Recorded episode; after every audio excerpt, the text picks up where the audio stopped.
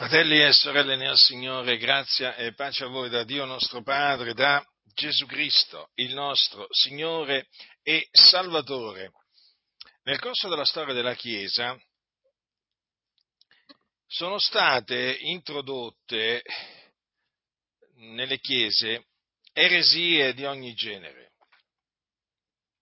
eresie concernenti Dio, concernenti Gesù, concernenti lo Spirito Santo, concernenti la salvezza ed anche, tra gli altri, anche sul, eh, sugli ultimi eventi, in particolare sul, eh, sul ritorno di Gesù Cristo.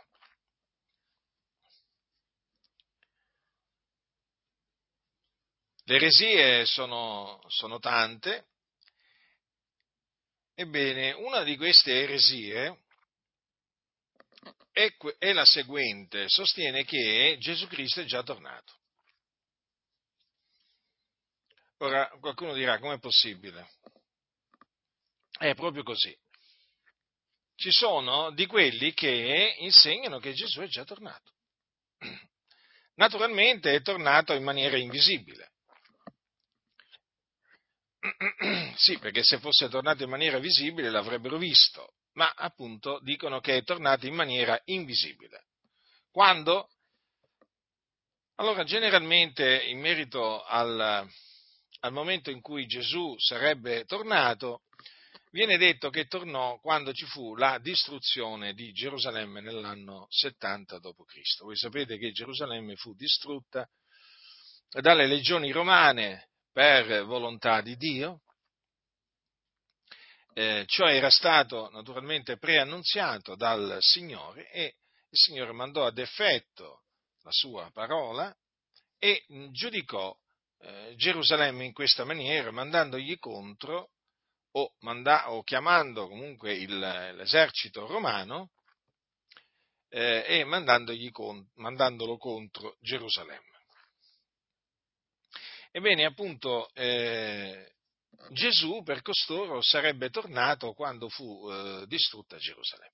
Poi ci sono altri che eh, sostengono che Gesù eh, è venuto in maniera invisibile, quindi già tornato, nel momento in cui uno ha, ha creduto nel Signore. Loro dicono Gesù è venuto nel cuore, è venuto nel mio cuore, è venuto nel mio cuore, dicono, e quindi Gesù è già tornato.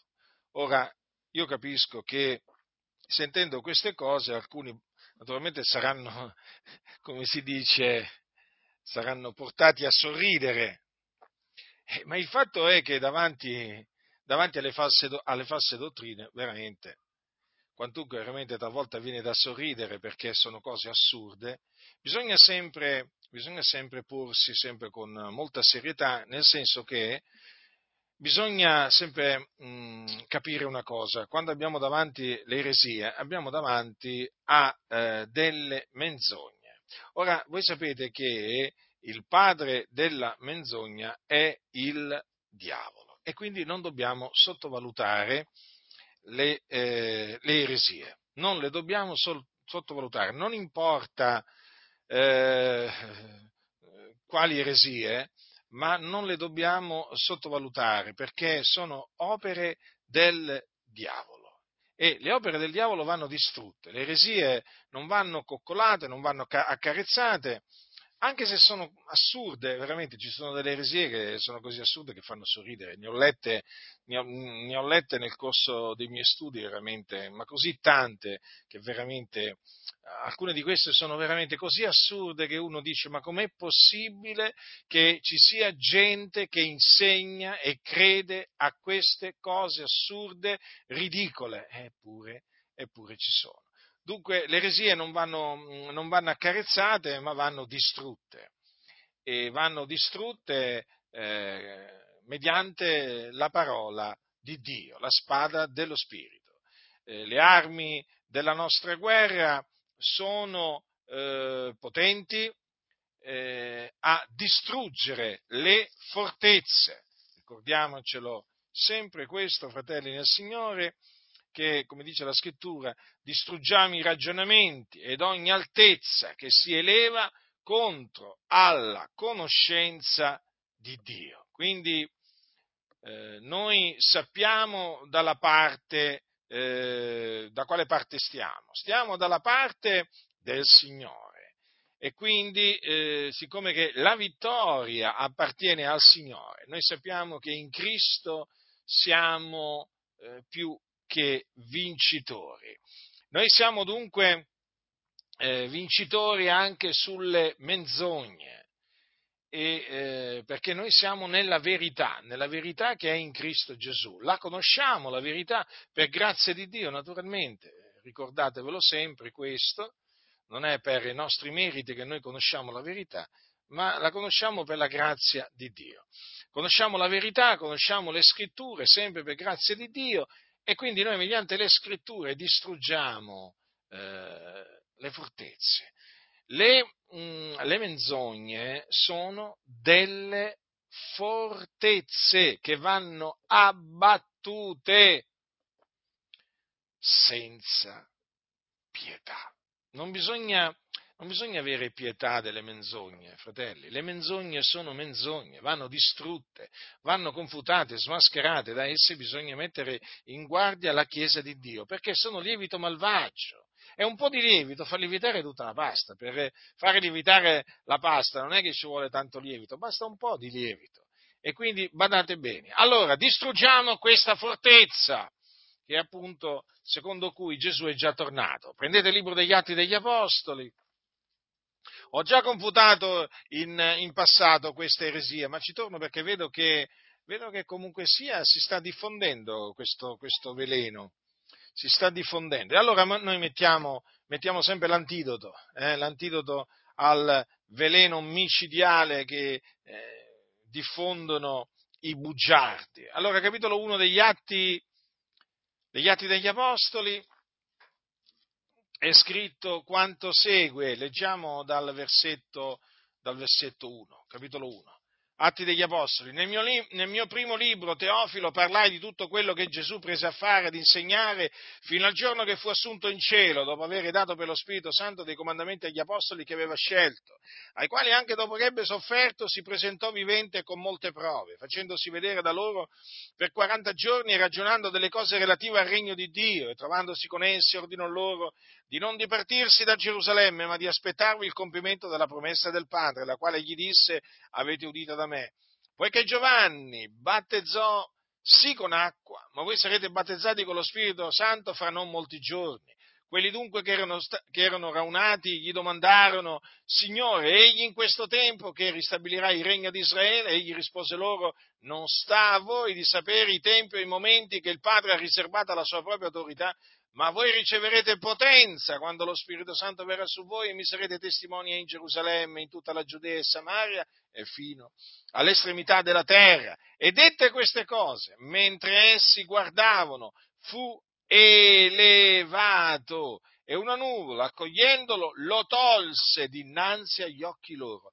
E come essi avevano gli occhi fissi in cielo mentre egli se ne andava, ecco che due uomini in vesti bianche si presentarono loro e dissero, uomini Galilei, perché state a guardare verso il cielo? Questo Gesù che è stato tolto da voi ed assunto in cielo verrà nella medesima maniera che l'avete veduto andare in cielo. Dunque qua ci troviamo poco fuori Gerusalemme, a Betania, perché voi sapete che, come dice,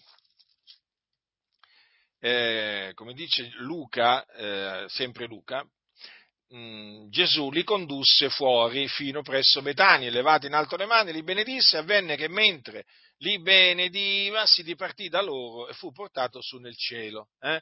Quindi siamo presso Betania, ecco che eh, mentre i discepoli del Signore, mentre quelli che erano raunati con Gesù guardavano, Gesù aveva, eh, aveva loro parlato, aveva loro promesso eh, lo Spirito Santo, o meglio il battesimo con lo Spirito Santo, che poi noi sappiamo i, i, circa 120 ricevettero il giorno della Pentecoste, quando tutti furono ripieni di Spirito Santo e cominciarono a parlare in altre lingue secondo che lo Spirito dava loro ad esprimersi, ebbene aveva, uh, aveva uh, diciamo, fatto loro la promessa del battesimo con lo Spirito Santo, mentre essi guardavano, dice, fu elevato e una nuvola, accogliendolo, lo tolse dinanzi agli occhi loro. Ecco, Gesù era lì, era risuscitato, era risuscitato dai morti, era apparso loro diverse volte, ma in questa circostanza,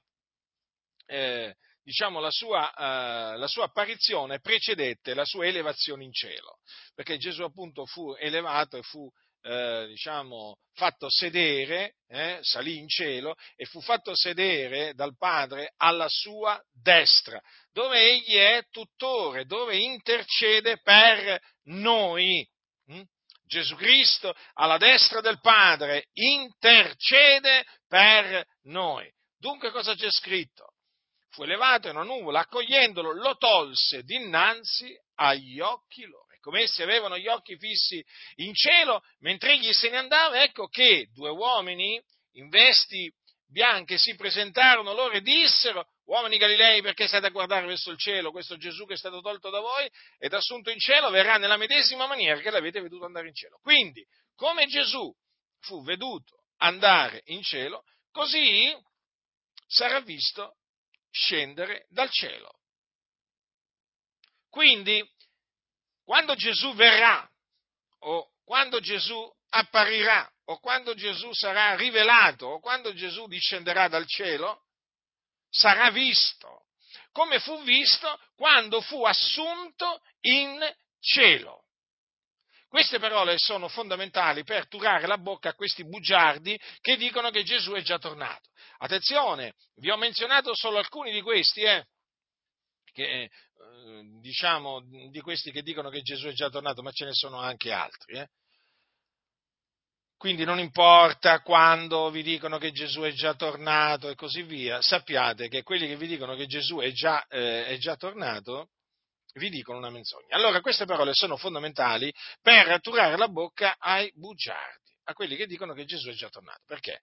Perché queste parole eh, pronunziate da questi due angeli stanno a dimostrare che il ritorno del Signore Gesù Cristo sarà visibile. Infatti cosa c'è scritto, cosa c'è scritto nel libro dell'Apocalisse? C'è scritto quanto segue, che egli viene con le nuvole. Ecco, dice, egli viene con le nuvole ed ogni occhio lo vedrà, lo vedranno anche quelli che lo trafissero e tutte le tribù della terra faranno cordoglio per lui. Sì, amen. Quindi così sia. Al bando le ciance di quelli che dicono che Gesù è già tornato in maniera invisibile eh, e così via. Allora Gesù viene con le nuvole, fratelli. E quando verrà sulle nuvole, ogni occhio lo vedrà, ogni occhio lo vedrà. Gesù infatti cosa disse? E allora apparirà nel cielo il segno del figlio dell'uomo, ed allora tutte le tribù della terra faranno cordoglio e vedranno il figlio dell'uomo venire sulle nuvole del cielo con gran potenza e gloria e manderà i suoi angeli con gran suono di tromba a radunare i suoi eletti dai quattro venti, dall'un capo all'altro dei cieli. Ho letto le parole di Gesù da Matteo. Eh? Dunque vedete che è confermato che Gesù tornerà, ma tornerà in maniera che lo vedranno tutti. Ogni occhio lo vedrà e verrà sulle nuvole, fratelli, sulle nuvole, con le nuvole mi piace leggere quello che ha detto Gesù. Eh? Vedranno il figlio dell'uomo venire sulle nuvole del cielo, sulle nuvole. Eh? Avete presente quando, diciamo, in un giorno, diciamo, soleggiato, no? si, vedono, si, vedono, delle nuvole, delle, delle belle nuvole, no? perché le nuvole, lo sapete, le, fa Signore, le ha fatte il Signore, eh? alcuni pensano che le faccia madre natura, Noi crediamo che le nuvole, le nuvole, si formano per volontà di Dio e non per volontà della natura, come se la natura avesse una volontà. Sapete, ci sono, ci sono di quelli che appunto riescono pure ad attribuire alla natura una volontà. E arrivano a dire addirittura che la volontà ha voluto farli crescere. E beh, dato che ci siete, dite anche che, la, dite anche che la natura vi ha fatto nascere, non solo che vi ha fatto crescere. Eh? Vergogna. Ci sono persone veramente che le scritture non le conoscono e si presentano, e si presentano come paladini della verità quando sono paladini delle menzogne, le più assurde, che poi loro difendono naturalmente. Eh sì, perché poi la caratteristica di costoro, sapete qual è? La caratteristica dei bugiardi è che difendono le loro menzogne, noi invece le loro menzogne le distruggiamo, le confutiamo. E allora, fratelli del Signore, ogni occhio lo vedrà. E dunque è assurdo affermare che Gesù sia già tornato. Dunque noi abbiamo la certezza, fratelli del Signore, che Gesù scenderà dal cielo. Allora, è salito in cielo, ma egli ha promesso di tornare, quindi scenderà dal cielo. Naturalmente noi non sappiamo il giorno in cui Gesù eh, tornerà, non lo sappiamo, però noi sappiamo che quel giorno che poi è il giorno del nostro adunamento con Lui, non verrà se prima non sia venuta l'apostasia e non sia stato manifestato l'uomo del peccato, il figlio della perdizione, l'avversario, colui che si innalza soprattutto quello che è chiamato Dio d'oggetto di culto, fino al punto da porsi a sedere nel Tempio di Dio mostrando se stesso e dicendo che egli è Dio. Quindi noi sappiamo eh, quali sono gli eventi che precederanno il ritorno del Signore Gesù dal cielo. L'apostasia e la manifestazione dell'uomo del peccato, ossia dell'anticristo che noi sappiamo deve venire. Allora, lo spirito dell'anticristo è già nel mondo, però l'anticristo deve venire. Mm?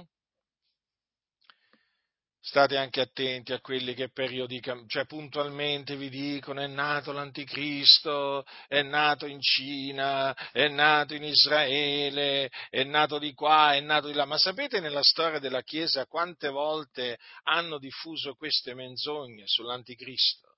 Eh? Pensavano proprio di avere lì l'anticristo oramai in mezzo a loro. Lo ricordo a quelli che sono ignoranti della storia del movimento pentecostale, in particolare, che quando andò al potere Benito Mussolini, cioè il duce, dopo qualche anno, dopo qualche anno cominciò ad essere insegnato nelle chiese, nelle, in seno alle chiese pentecostali da molti, anche autorevoli, chiamiamoli così, predicatori pentecostali, che Mussolini era l'anticristo. Mm? Ecco perché io sono nauseato, schifato, ogni volta che si presenta eh, l'impostore di turno che mi viene a dire ecco l'anticristo è quello là, ecco l'anticristo è quello là, perché ho studiato la storia della Chiesa, non solo la storia della Chiesa, ho studiato anche la storia del movimento pentecostale, che è piuttosto recente, perché diciamo, il movimento pentecostale risale a circa 100, 120 anni fa, no? la sua origine. Allora voglio dire, in mezzo sì, a noi pentecostali, eh, puntualmente si presentano quelli che dicono, ecco l'anticristo. Mm? Sì, dicevano di Mussolini, e lo dicevano anche in Italia, badate bene, no? perché qualcuno potrebbe pensare, ma lo dicevano in Inghilterra, lo dicevano ne, negli Stati Uniti, sì, lo dicevano in queste nazioni, eh? ma lo dicevano anche in Italia, i pentecostali italiani. Eh?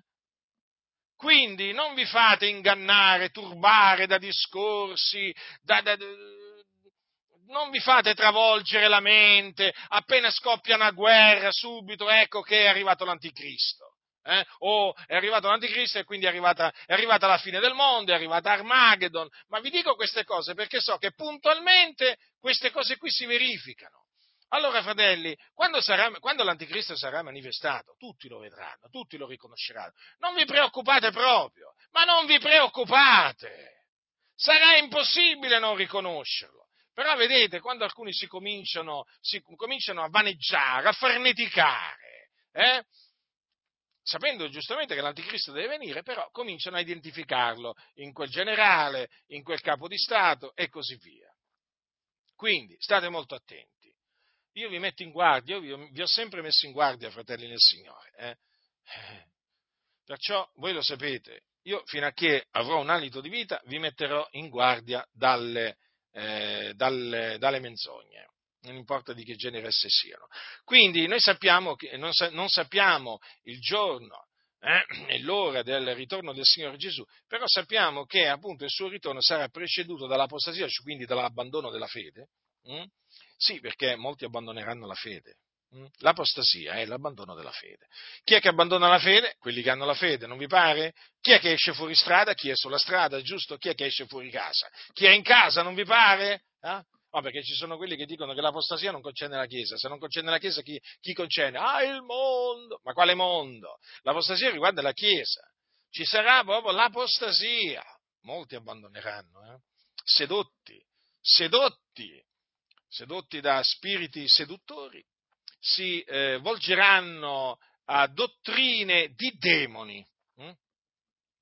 Quindi ci sarà una, diciamo, si potrebbe dire, un'apostasia di massa prima del ritorno del Signore Gesù. Eh, lo so, lo so che quelli che dicono una volta salvati, sempre salvati, quando, quando sentono parlare dell'apostasia, il sangue gli va al cervello, eh? cambiano subito umore, eh? se sono allegri subito, subito, si cominciano ad agitare, a turbare, ma la verità è questa, eh? che quelli che apostatano dalla fede erano nella fede, eh? quelli che apostatano dalla fede un giorno hanno creduto, ma non hanno perseverato nella fede. Quindi, quel giorno non verrà se prima non sia venuta l'apostasia e non sia stato manifestato l'uomo del peccato. E allora, dopo di ciò, ecco che Gesù, il Cristo, il figlio di Dio, scenderà dal cielo. E ricordiamoci che quando apparirà Gesù, eh, sapete cosa c'è scritto? Che Gesù distruggerà l'anticristo col soffio della sua bocca eh, l'annienterà con l'apparizione della sua venuta.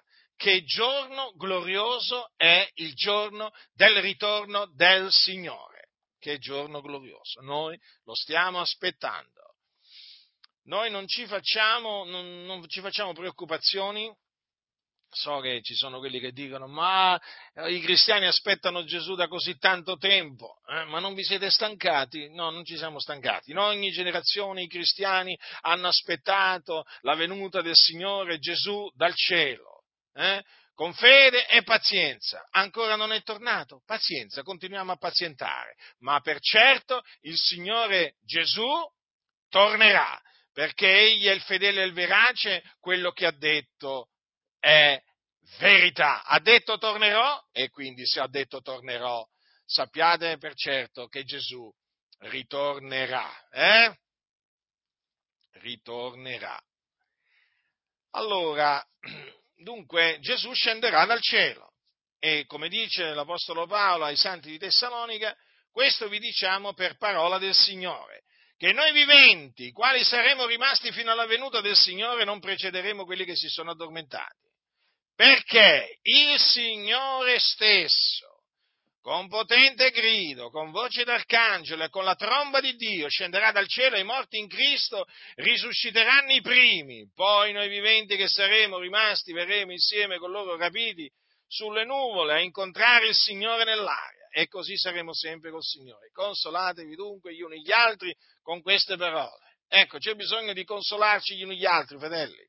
Ecco, sappiamo, sappiamo come fare, eh? usare queste parole dell'apostolo, dell'apostolo, Paolo, perché in effetti, rifletteteci, quando, quando pronunziamo queste parole veramente subentra una grande, una grande consolazione. Pensate, queste parole sono scritte oramai da circa duemila anni, eppure queste parole producono sempre tanta consolazione, sapete? Eh?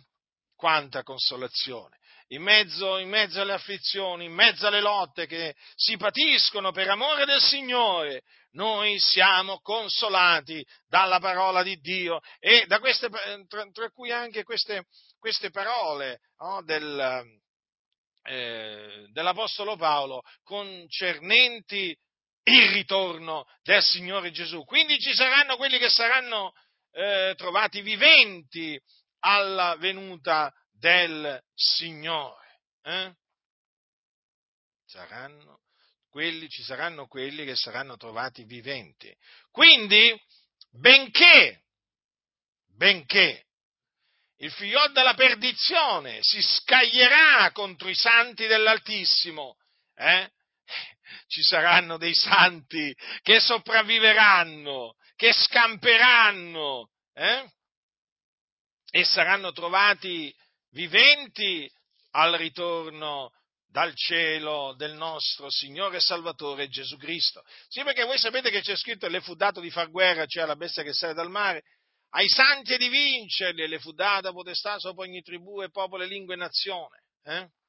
Quindi, eh sì, il figlio della perdizione, l'uomo del peccato farà guerra ai santi. Poi sapete che appunto quelli che non prenderanno il 666, cioè il marchio della bestia, eh, cosa c'è scritto? Faceva sì che, qui parla della bestia che sale dalla terra, faceva sì che, anzi, andiamo prima, le fu concesso di, di, dare uno spirito all'immagine della bestia, onde l'immagine della bestia parlasse e facesse sì che tutti quelli che non, che non adorassero l'immagine della bestia fossero uccisi. E faceva sì che a tutti, piccoli e grandi, ricchi e poveri, liberi e servi, fosse posto un marchio sulla mano destra o sulla fronte e che nessuno potesse comprare o vendere se non che avesse il marchio, cioè il nome della bestia o il numero del suo nome. Vedete dunque? Quindi coloro che non, che non adoreranno l'immagine della bestia saranno uccisi. Quelli che non, avrà, non, prenderanno il marchio della bestia non potranno comprare e neppure vendere eh? il nome della bestia.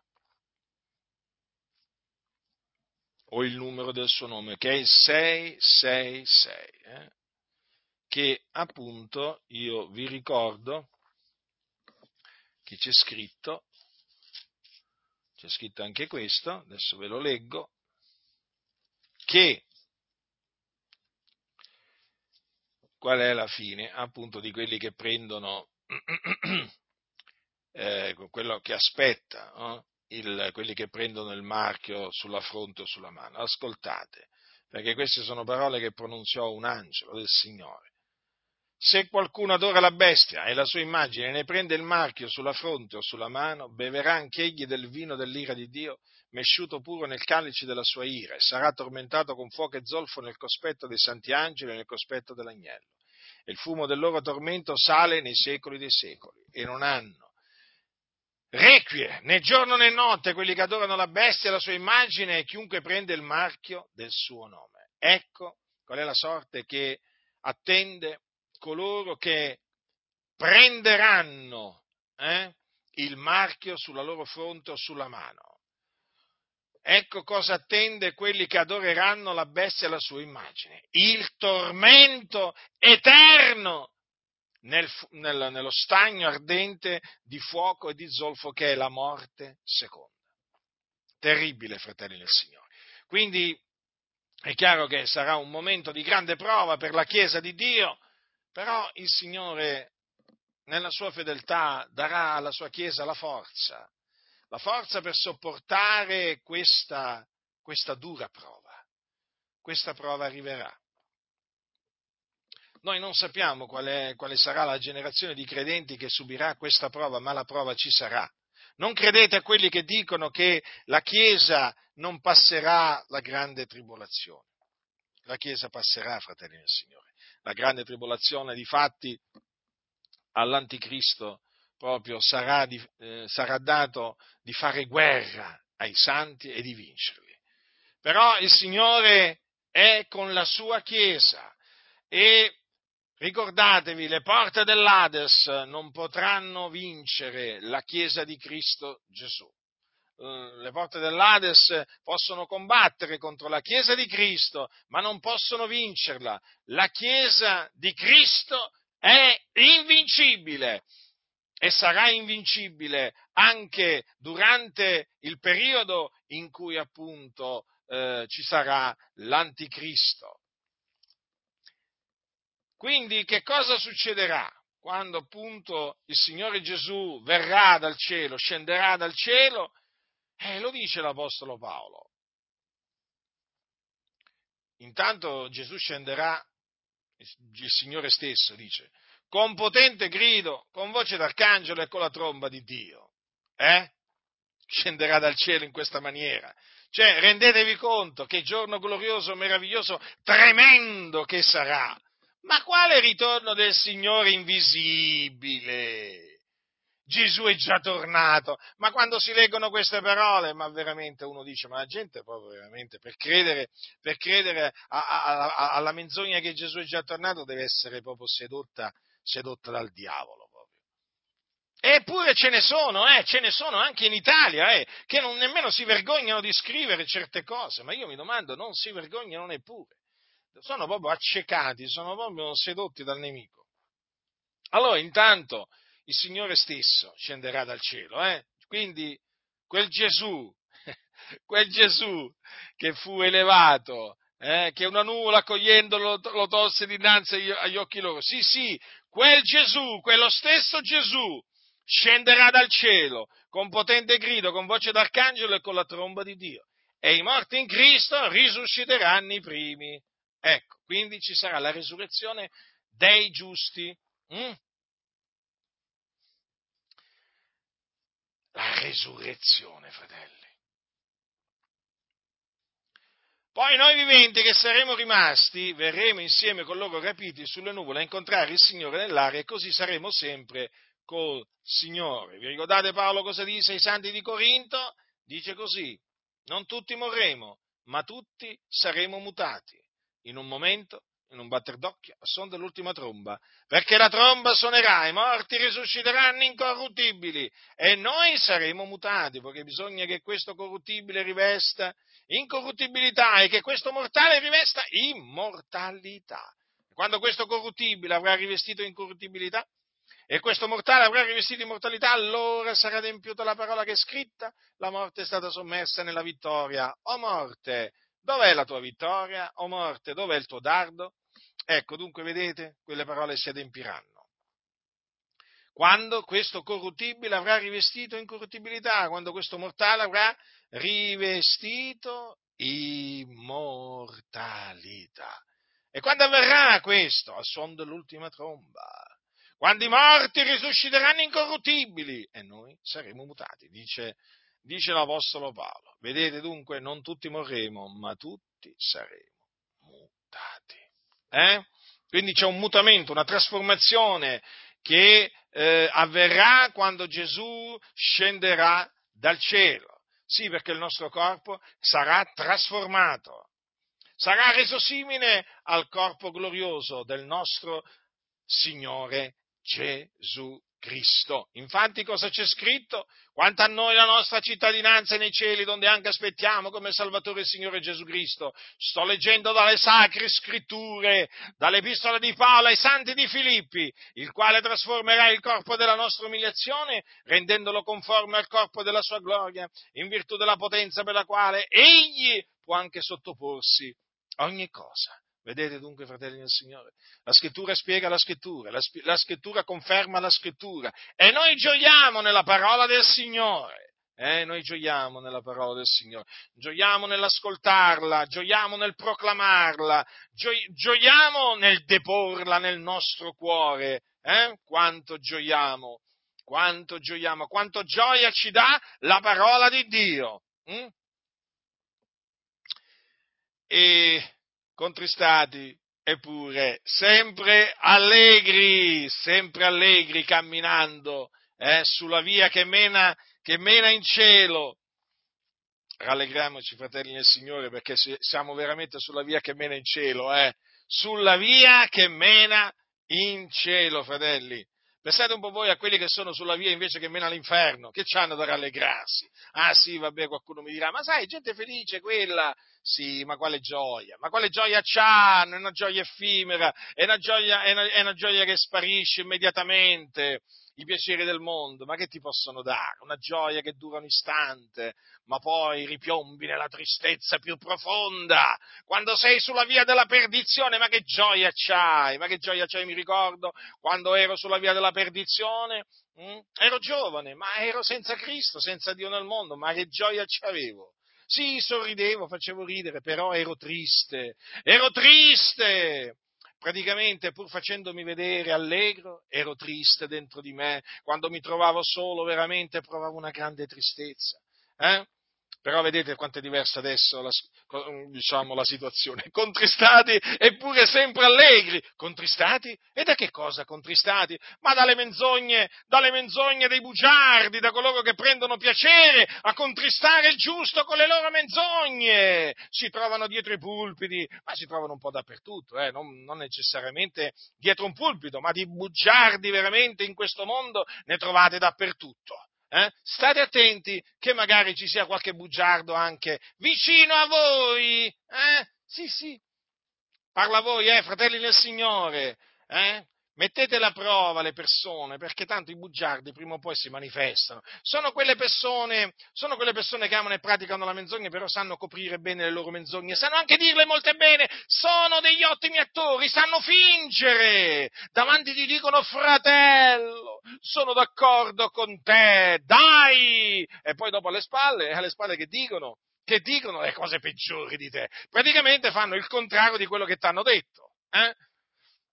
Pubblicamente dicono sì, insegniamo questo, poi privatamente insegnano tutt'altro, poi quando vengono smascherati, oh, quanto siete cattivi, quanto siete spietati, ah, noi siamo spietati?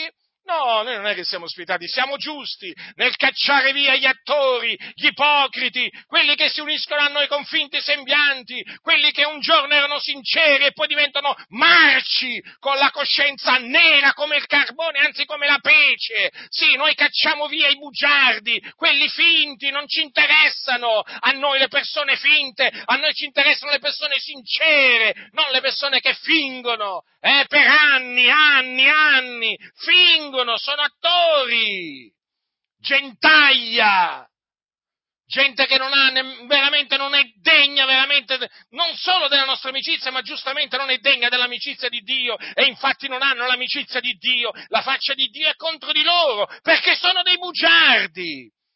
E come vi ho detto altre volte, tanto le loro menzogne vengono fuori prima o poi, eh, talvolta poi, eh, lo so. Dipende da Dio, ma Dio è grande come li svergogna i bugiardi. Poi fanno le vittime, poi fanno le vittime. Dopo aver raccontato un sacco di menzogne, dopo aver finto, ma veramente a più non posso, e abbiamo le prove, eh? non è che qui ci inventiamo niente, fanno le vittime, fanno, ma quali vittime? Bugiardi, razza di ipocriti, sì sì, proprio razza di ipocriti. Adesso capisco quando Gesù parlava dei sepolcri imbiancati, a chi, a chi si riferiva? Si riferiva anche a questi bugiardi. Vi dicevo, state attenti eh, a non trovarvi veramente vicino qualche bugiardo, qualche attore, qualche attore.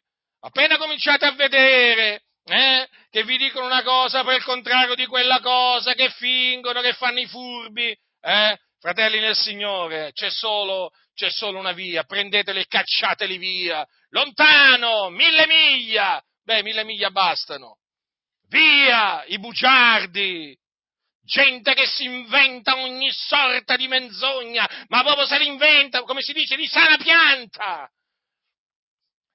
Gente, guardate fratelli nel Signore, veramente che cioè viene da ridere, viene da ridere, viene da ridere, perché abbiamo a che fare talvolta con dei bugiardi che sono fuori di testa, fuori di senno.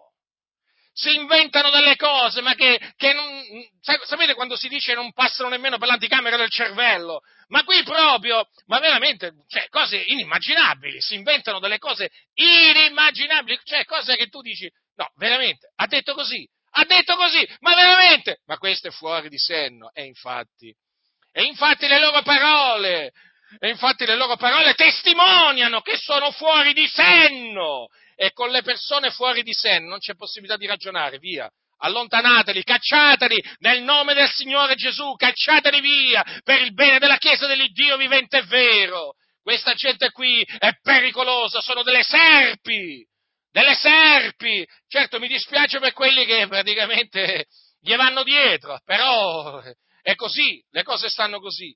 E dunque, fratelli nel Signore, noi ci rallegriamo, eh? ci rallegriamo ho, aperto questa parentesi, sapete che ogni tanto io apro qualche parentesi. Eh, a proposito delle menzogne, appunto perché vi stavo dicendo, contristati pure sempre allegri, sono parole dell'Apostolo Paolo, sì, contristati dalle menzogne, dalle menzogne di gente che appunto prende piacere a contristare il cuore dei giusti con le menzogne, e dall'altro canto invece fortificano le mani dei malfattori, stanno sempre lì a lusingarli, eh?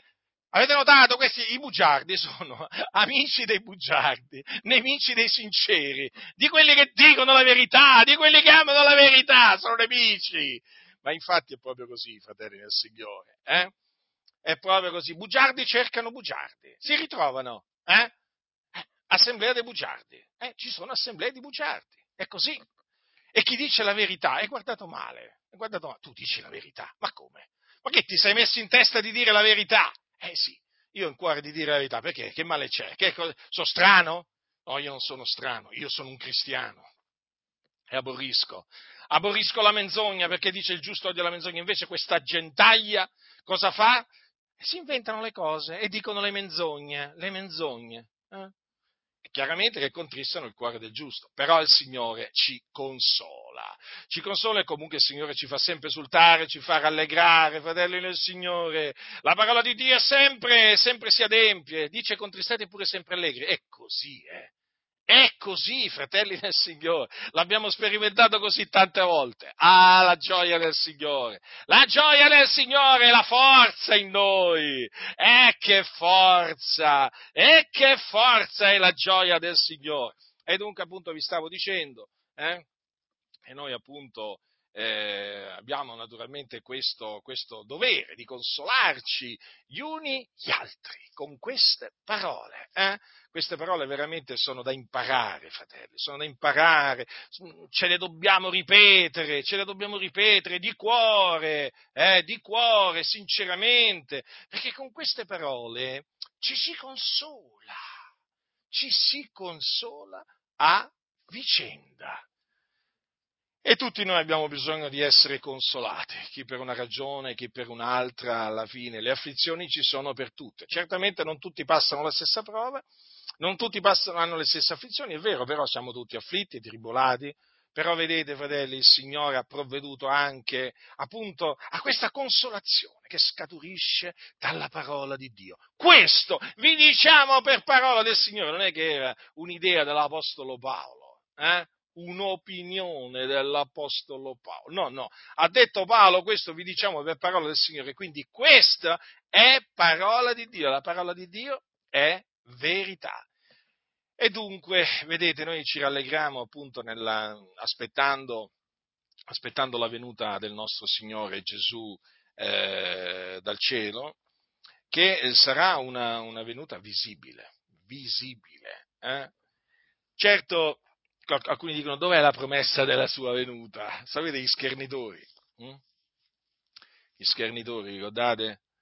Dice perché dal giorno in cui i padri si sono addormentati tutte le cose continuano nel medesimo stato come dal principio della creazione. E ragionano così perché alcuni appunto poi ci scherniscono perché dicono ma come, ma ancora state aspettando il Signore, ma quello non torna più, ma quello si è dimenticato di voi, ma quello si è dimenticato della Chiesa, ti dicono, hanno altre cose da fare, altre cose a cui pensare. Oh, il Signore intercede per noi alla destra del Padre e ha cura di noi, eh? e veglia su di noi, mm, e sa e sa che noi lo stiamo aspettando anche perché la sposa aspetta lo sposo. Eh? Se tarda aspettalo, perché per certo verrà, verrà. Sapete quante volte nella Sacra Scrittura si legge di promesse che appunto si, si sono adempiute dopo molto tempo, dopo molto tempo. Eppure il tempo passava, passava, passava e l'adempimento di quelle parole di Dio ancora non si vedeva. Poi però è arrivato il giorno in cui quelle parole si sono adempiute perché il Dio si ricordò della sua parola. Ah, fratelli nel Signore, talvolta sembra che le promesse del Signore siano cadute a terra. Sembra che quello che il Signore abbia detto è destinato a non succedere, no, fratelli, succede, però succede quando Dio vuole, nel momento in cui Dio vuole, eh? non è che il Dio non è ai nostri ordini, siamo noi agli ordini dell'Iddio vivente, è vero. Le promesse del Signore sono fedeli, sono veraci, noi dichiariamo Amen quando sentiamo, leggiamo le promesse del Signore, perché colui che le ha fatte, fratelli, è colui che è fedele, colui che mantiene le promesse. Considerate per esempio le, prom- le, le promesse che, Gesù, eh, che, che, Dio fece tramite i profeti eh, in merito al Cristo, al Messia. Quante ne fece il Signore? Ne fece parecchie. Eh? Eppure passarono secoli prima che quelle promesse si adempissero. Cioè, prima che eh, nascesse hm, Gesù a Betlemme, eh? il Cristo. Quanto tempo è passato? Quanto tempo è passato? È passato parecchio tempo. Eppure, quando Gesù, quando, eh, Gesù Cristo venne in questo mondo, c'erano coloro che lo aspettavano. Sì, sì, era passato tanto tempo, è vero, ma c'erano quelli che lo aspettavano e questo, sapete, questo mi è sempre stato di grande consolazione. Ah, veramente, questo mi è stato sempre di grande consolazione. Vi ricordate quella donna, quella santa donna, Anna, profetessa, figliola di, di Fanuel, della tribù di Asher, la quale era molto attempata? Vi ricordate cosa dice la scrittura? Che era, dopo essere vissuta col marito sette anni della sua verginità, era rimasta vedova ed aveva raggiunto gli 84 anni. Pensate, pensate, questa donna aveva 84 anni. Dice che non si dipartiva mai dal Tempio servendo a Dio notte e giorno con digiuni ed orazioni. Sopraggiunto in quell'istessa ora, eh, nel Tempio, Naturalmente lo aggiungo io questo perché se leggete appunto le parole precedenti capirete che appunto eh, eh sta parlando proprio del, del Tempio. Lodava e Dio e parlava del bambino a tutti quelli che aspettavano la redenzione di Gerusalemme. Vedete? C'erano quelli, fratelli, tra i giudei che stavano aspettando la redenzione di Gerusalemme, quindi il Cristo di Dio. E lei appunto, quando sopraggiunse, in quella stessa ora, quando appunto il, pa- il padre e la madre di Gesù, dice, no? che eh, si erano recati eh, al Tempio, voi sapete che era successo che lo Spirito Santo aveva rivelato ad un uomo di nome Simeone che non avrebbe visto la morte prima di aver veduto il Cristo del Signore. Allora questo uomo, veramente un uomo pio, timorato di Dio, mosso dallo Spirito Santo, venne nel Tempio. E come i genitori, eh, cioè quindi mh, mm, Giuseppe e Maria, vi portavano il bambino Gesù, naturalmente ricordiamoci che Gesù fu generato dallo Spirito Santo e eh, non fu generato da Giuseppe, fu partorito da Maria, eh, però fu eh, generato dallo Spirito Santo quindi non fu generato da, eh, da, seme d'uomo. Allora dice, e come i genitori gli portavano il bambino Gesù per adempiere a suo riguardo le prescrizioni della legge, se lo prese anch'egli nelle braccia e benedisse Dio e disse, ora, oh mio Signore, tu lasci andare in pace il tuo servo secondo la tua parola, poiché gli occhi miei hanno veduto la tua salvezza che hai preparato dinanzi a tutti i popoli per essere luce da illuminare le genti e gloria del tuo popolo Israele. Vedete, fratelli, Simeone era uno di quelli che stava aspettando la redenzione di Gerusalemme, chiamata anche la consolazione di Israele. Infatti dice, ecco vera in Gerusalemme un uomo di nome Simeone, e quest'uomo era giusto e timorato di Dio e aspettava la consolazione di Israele. Ma perché? Perché aspettavano la redenzione di, Ges- di, Gerusalemme costoro? Perché aspettavano la consolazione di Israele? Perché Dio aveva parlato tanto tempo prima, mediante i suoi profeti, aveva promesso il Cristo. Eh? E costoro, vedete, aspettavano. E Dio, appunto, diede loro la grazia di vedere il Cristo. Quindi vedete come il Signore poi adempie a suo tempo le sue promesse, quindi anche per quanto riguarda la sua seconda venuta. Eh? Ci sono quelli che non l'aspettano più, ci sono quelli poi che l'ignorano, la seconda venuta del Signore Gesù, ma noi l'aspettiamo. Perché ci sono le promesse, fratelli, ci sono le promesse e le promesse sono fedeli e veraci e a suo tempo si adempiranno. Ricordatevi questo, come si sono adempiute le scritture concernenti il Cristo o Messia. Hm?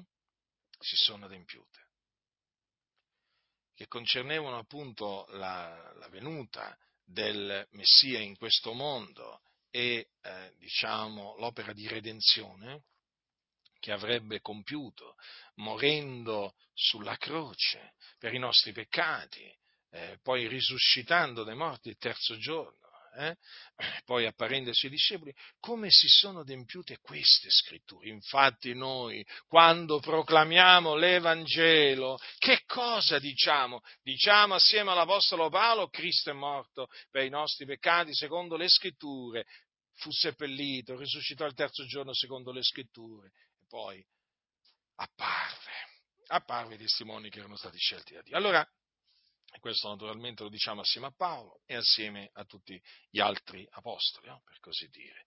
Allora, come si sono adempiute quelle scritture? Hm? Così si adempiranno anche le altre scritture, quelle che concernono la seconda venuta di Gesù, questa volta appunto dal cielo con gloria e con potenza sulle nuvole, sulle nuvole o con le nuvole. Capito? È una questione, fratelli, di, eh, di pazienza. Bisogna pazientare, eh? bisogna aspettare con pazienza.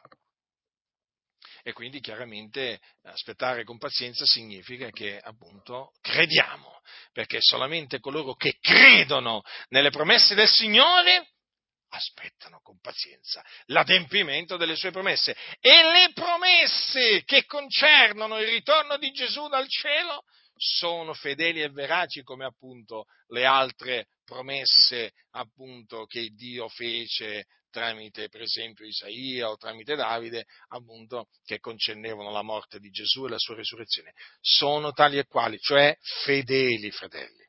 Non cambia niente, non cambia niente, fratelli cambia il fatto che quelle si sono già adempiute e queste altre, le scritture che concernono il ritorno di Gesù dal cielo, devono ancora adempiersi. Quindi, calma, calma, fratelli nel Signore, eh? e fiducia.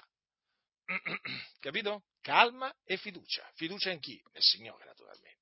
Eh? Non in noi stessi. Ci sono quelli che confidano in loro stessi, sono degli stolti.